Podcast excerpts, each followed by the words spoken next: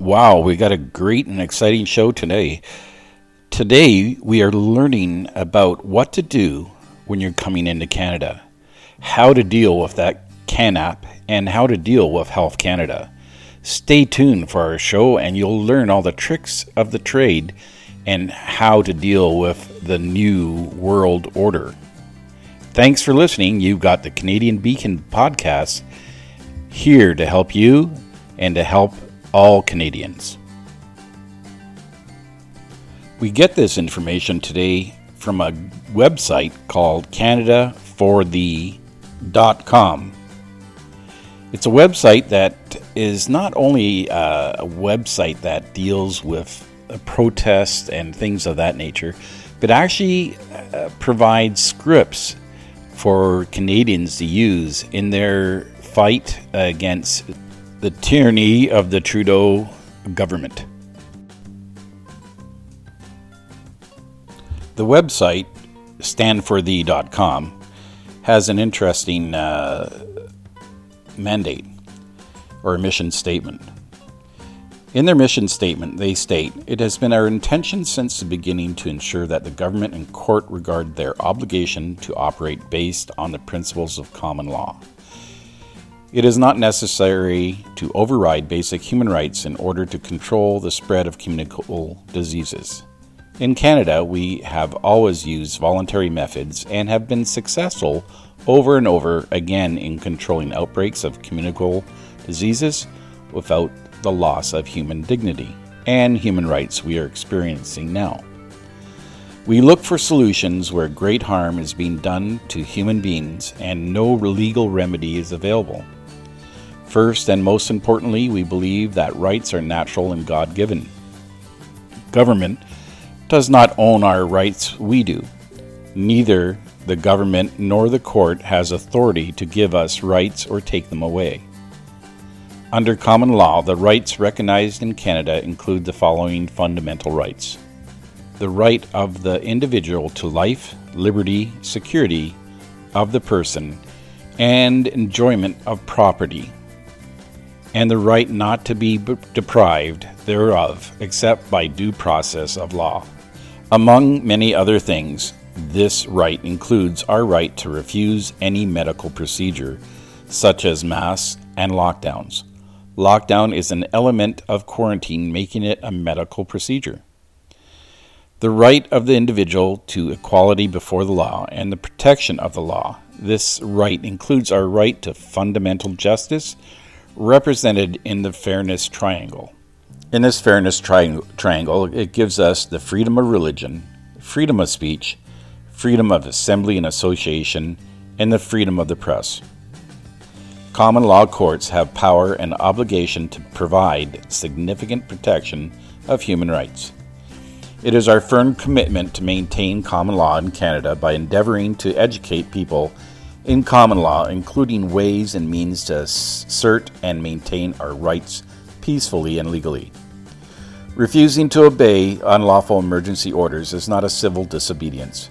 We have a right to refuse any medical procedure, including mass social distancing and lockdown, which is a form of quarantine and therefore a medical procedure.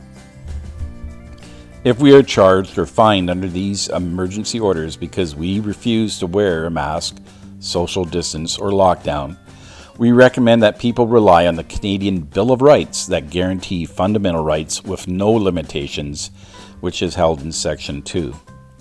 Under this, the Canadian Bill of Rights legislation, the government recognizes and commits to protecting these rights as stated above.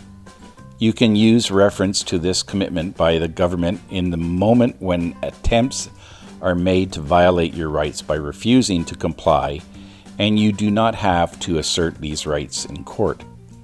However, you can also cite the Canadian Bill of Rights in court if you receive a claim against you, such as a ticket or a charge. From the government, that you were acting unlawfully if you refused to wear a mask, social distance, lock down your business, your church, or if you organize or participate in a protest or any other gathering, you can negate their claim with the Canadian Bill of Rights. The Canadian Bill of Rights clearly establishes that bylaws, regulations demanding that you forfeit your rights through police or bylaw endorsement are unlawful because such action by the police or bylaw violates Section 1 and 2 of the Canadian Bill of Rights.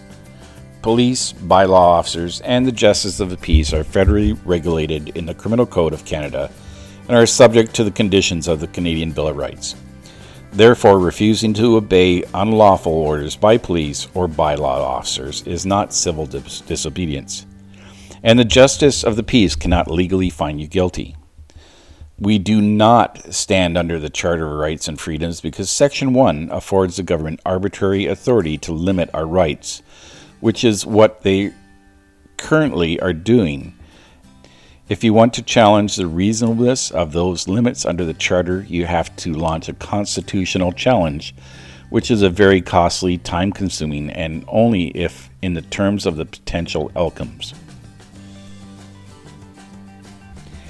The Charter did not supersede the Canadian Bill of Rights. Refer to Section 26 of the Charter, which confirms this. There are also dozens of cases after 1980 to that site. The Canadian Bill of Rights and the Emergency Act of 1988 commits the government to respect the rights contained in the Canadian Bill of Rights.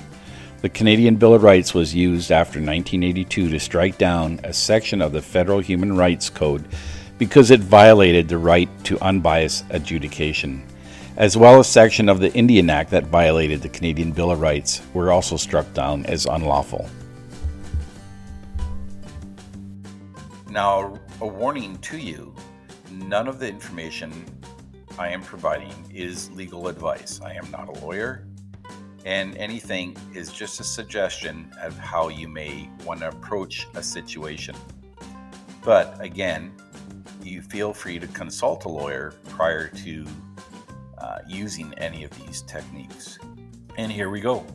Okay, ladies and gentlemen, let's get right into this uh, standby for the.ca uh, script regarding travel documents for returning to Canada. You got it. Let's talk about the CAN app. According to standforthee.ca, the first thing you should do is state that you have full capacity to make medical decisions and am in good health and have not been exposed to anybody with COVID. Please be advised I do not consent to a COVID test, quarantine, or having my rights violated by disclosing my confidential medical information. At this point, you should ask for names and identification from everyone you speak with Here's a number of anticipated questions from border services and screening agents, etc. Number one, if they ask you have ArriveCAN, say no. I have not installed the app as my phone is my personal property and I have the right to enjoyment of property under Section 1A of the Canadian Bill of Rights. And this is not a requirement under the Quarantine Act nor the regulations made under it. Second thing, when asking if you're vaccinated, that is my private and confidential medical information, and I do not feel comfortable sharing it with my right to medical privacy. is protected under privacy laws and the Canadian Bill of Rights, Section 1A again. If they assume your vaccination status and insist you test, you state, What medical qualifications do you have to confirm a diagnosis? Assuming my vaccine status is a diagnosis and ordering me to do a COVID test is a diagnostic tool, please provide the appropriate medical qualifications. Forcing me into a test is a violation of informed consent and Section 1A of the Bill of Rights, which states I have the right to life, liberty, and security of person. Number four, if they threaten you for not wearing a mask, being unvaxxed, or refusing testing. State what authorizes you to violate my right to informed consent with regards to a medical procedure. Being forced to wear a mask, take a COVID test, and to take a vaccine are all violations of provincial legislation regarding the right to informed consent. Furthermore, you are committing extortion by asking me to share my confidential medical information in order to enter into Canada. They ask you to go to secondary, state clearly to them, Officer, am I being detained or am I free to go? If they say yes, ask, please cite the legislation and the specific section of the legislation that allows you to detain me. If they cannot cite it, ask again if you are free to go. When they state you are not being detained, leave immediately. Do not pull into secondary. Tell the agent you are leaving and leave. If they are holding your passport so you cannot leave or force you into secondary by indicating you would be running the border, then you inform them are you being illegally detained and you will seek criminal and civil action against them as they have no authority to detain you under the Quarantine Act. We look at the provisions of the Quarantine Act when Section 32A quarantine officers shall not detain a traveler if number A the quarantine officer has reasonable grounds to believe that the traveler does not pose a risk or significant harm to public health. B the traveler is transferred to a public health authority under Section 33. C. The release of the traveler is ordered under Section subsection 29.6 or subsection 30. Or D. The quarantine officer has reasonable grounds to believe that other reasonable means are available to prevent or control a risk of significant harm to public health. If you're ticketed, take the ticket with grace and fight it using the Bill of Rights, not the Constitution, but the Bill of Rights. Of course, Stand for Thee will uh, help you prepare for your case, and they have scripts you can use that you can find on their site. Also, they, they are very supportive and they say if you have any questions, contact them at standforthee, T H E E, at gmail.com. Again, I'm not a lawyer, so I cannot attest to the legality or the authority uh, of which Canada for the has come up with these scripts or these this information. So please, if you use it, use it at your own risk. It seems that the Charter of Rights and Freedoms has come with a few problems. Uh, namely, the main problem is Section 1, which limits our rights, uh, which has been used over and over go, and over again during this uh, occupation by the present uh, dictatorship. I guess you could call it dictatorship. So they have been limiting our rights, but they had seemed to have failed to see that the, the initial Canadian Bill of Rights by uh, put forward by John Diefenbaker in 1960 is still applicable in Canadian law today and is something we can refer back to. It guarantees our rights as uh, people. It provides us with the information almost the same as the charter, but the difference is there's no section 1 to limit those rights. The other thing about the Canadian Bill of Rights is that when there's a challenge to it, the, the challenge is not necessarily heard by a judge who works for the government or by a justice of the peace who works for the government, but it's the challenges are done with a jury situation as compared to just a judge alone.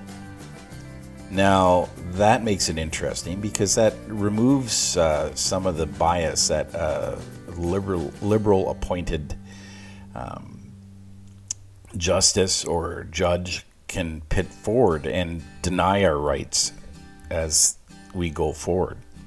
So, thanks, John Diefenbaker, thanks for doing his part in creating the original Bill of Rights, which form the foundation of our now Constitution, but also still forms a, a great part of Canadian legal uh, authority.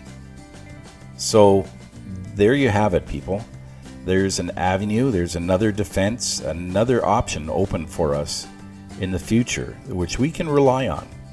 And you have been listening to the Canadian Beacon special podcast, giving us our life back to freedom.